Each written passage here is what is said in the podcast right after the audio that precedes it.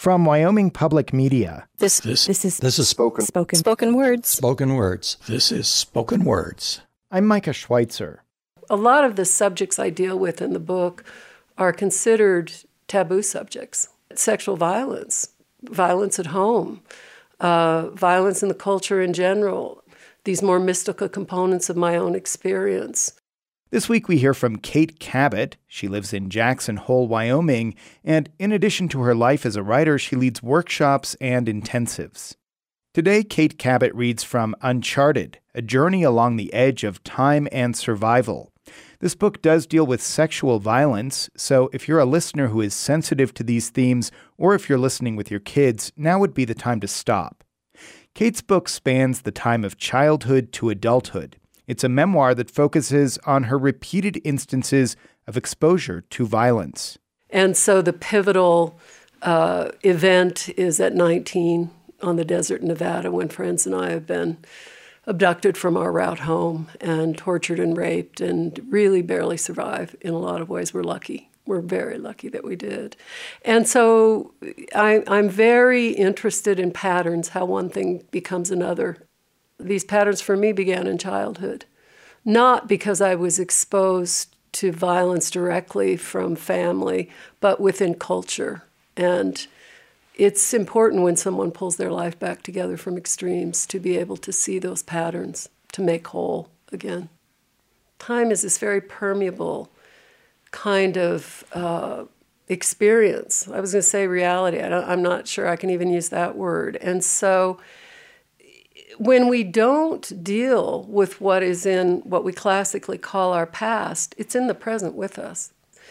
And so to put that at rest, I mean, my history is what it is. Everything happened to me, but it no longer owns me in any way. I own it. I have power over that history. I have power with that history. This idea for the book began forming when Kate was in her 30s. She felt she was stuck in the same habits and decided to stop and assess her life.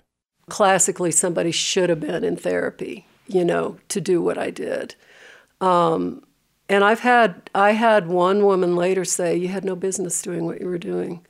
But in doing that, in unlocking that, I kept getting this very clear sensibility that I had to go back further and further and further. And I was lucky that my parents were both alive. My grandmother, my maternal grandmother was alive. I could ask questions, and friends that I could draw them out, because four people in a room are always having a different experience.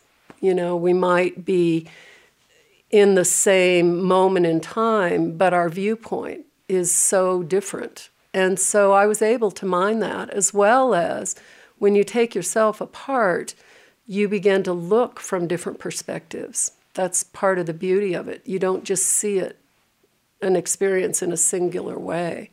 You know, a lot of the subjects I deal with in the book are considered taboo subjects. Sexual violence, violence at home, violence in the culture in general, these more mystical components of my own experience. Relational aspects that either because a person is broken and they don't know how to deal with, or the culture, the family, whoever wants to keep them buried. So I knew I was biting off a lot to take this on. I knew I'd get pushback from the story. I knew I would have to be very clear in myself about what I was speaking for in public venues, with book groups, whatever, and I have. But you know, we have, whether any kind of history we're talking about, we have to be able to, or willing to, walk into provocative ground. When Kate speaks at these public venues and when she leads workshops, she says she's often asked if writing the book was a therapeutic experience. Writing can be terrifically therapeutic, and has been for me in different moments in my life, different time periods. However, writing the book itself was, when it came down to writing the book, I wasn't getting the rewards you get when you're doing deep diving to unravel history, because that was all done for me. So I had to be willing to go back into that past, because you can't write from something if you distance yourself. Not really, not well. We need a certain distance to have perspective, but my style of writing is vivid. And so I had to be willing to go back into that and sit with it day after day after day as a writer, and get it that I got very few of those diamonds and rubies back for the work. Is it worth it now to have the book out? Absolutely. Although Uncharted was not therapeutic for Kate to write, she says her readers see their own experiences in her writing, which is a therapeutic experience for them. I mean, the most common remark, almost verbatim, that I get about this book is from readers is, I wondered why you were writing about my life. Early on, I thought I knew what the first person who said that to me was talking about, and I realized immediately I didn't know. The book has a lot of scope, you know, so they could be talking about coming out of a broken family.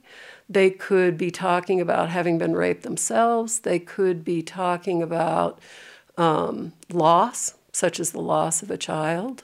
You know, they could be talking about so many things. And so I've learned to just be very present with that. And if they want to speak to more of that story that I've written, then great. But it's also very affirming and empowering for another person to see their own experience. It's been given voice. It's liberating for them as well. I had one student very recently say to me, at the end of a class, she really wanted some private time with me, and one of her questions was there a point when you knew it was all done? And I didn't immediately say yes, because I felt that, as in a responsible way, I had to couch it in there's a lot of work to get there. But yes, eventually it can all be done. In this excerpt, Kate explores the reasons she and her friends were able to get away from their captor. There's a story of a Buddhist nun on a journey home. Along the way, her traveling group is attacked by a robber baron. She is robbed, raped, and left for dead. She makes it home. Knowing the identity of the man who did so much harm to her, she invites him to her compound as guest of honor at a great celebration. He accepts her invitation. Secure in his power and false identity, he arrives to discover elegant and generous preparation, a great feast with finest foods and an open-armed welcome. He accepts her hospitality in all the pomp of his imagined dignity and reputation. As the celebration unfolds, she stands amidst his followers and their shared community. She names the great damage he has done to her. She understands that her karma has ripened. She bows and forgives his trespass, releasing them both. The robber baron is undone, exposed in the face of her raw transparency. He weeps into the truth that has bloomed between them. He is a changed man. Their cycle of pain is ended. There was a time in my life that I thought that it was the singing on the night of our ordeal in Nevada that saved my friends and me. Unusual and unbidden, like a miracle, that singing. Much later, I thought otherwise. It wasn't the singing. Then I believed it was the human connection that occurred between our abductor and me that did it, opening the way for song and our eventual release. But in time, I saw that, too, was not quite accurate.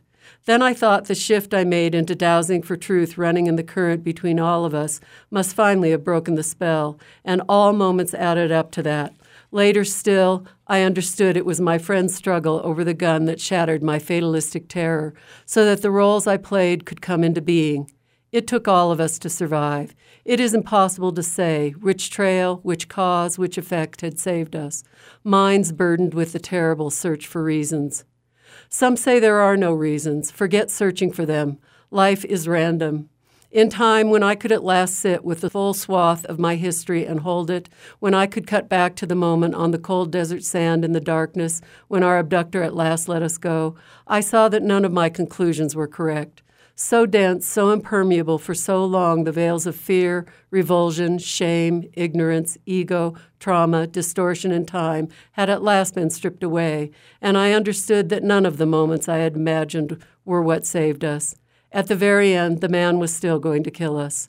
By the time I knew that, I had peeled down to the bare bones of my history. I no longer needed time, distance, or distortion to protect me from what had been. I no longer sought reasons. I no longer needed them. I simply knew how to hold my history, to be present with the full reach of what I had lived. Then one day a friend asked about that night in Nevada, and I saw our attacker exactly as he had been in the instant he ordered my friends and me out of the van. The extremes of his rage, his madness, his military precision, the bullet of his body as he leapt out his door. His decision had been made. He was going to kill us. Every cell of him focused to the task. We would run. He would shoot. It would be over. He'd gone completely feral. Time popped open and truth laid itself bare, and that is when the moment that changed everything jumped into the light, and I understood. Though my friends and I ratcheted and frayed against the force of his last commands, it was that last moment in the darkness where we gathered at the side of the van that brought the change that saved us. That last moment when he ordered us out and we pulled on our packs. That last moment when we thought we would go free, too unsettled to see his real intentions. I leaned across our small circle. I embraced him. The expansive bliss of surrender still held me, even in that last chaos. "Thank you," I said, "for setting us free," I thought. And the words that changed everything crossed my lips. "I love you," I breathed. The three words out of a vast forest made way through the tiny vessel of my youthful inexperience and poured over him. Naive simplicity outpaced everything, expressed enormity, and penetrated the moment, reaching past the outer tip of hate, pain, and isolation. Three words were the instrument of our survival. Three words became the vehicle of redemption. Three words pulled one man back from the brink, and the three of us with him. Three words saved us. Everything our human lives longed for spoke through those words. Acceptance, belonging, forgiveness. One word might have done it. Love. Later, much later, this word saved my life again, opening the way to full life and greater cycles of completion. That's Kate Cabot reading from Uncharted, A Journey Along the Edge of Time and Survival. This episode was produced by Amon Medina. I'm Micah Schweitzer. You can find more episodes of Spoken Words at wyomingpublicmedia.org. Spoken Words is a collaboration between the University of Wyoming's MFA in Creative Writing program and Wyoming Public Media.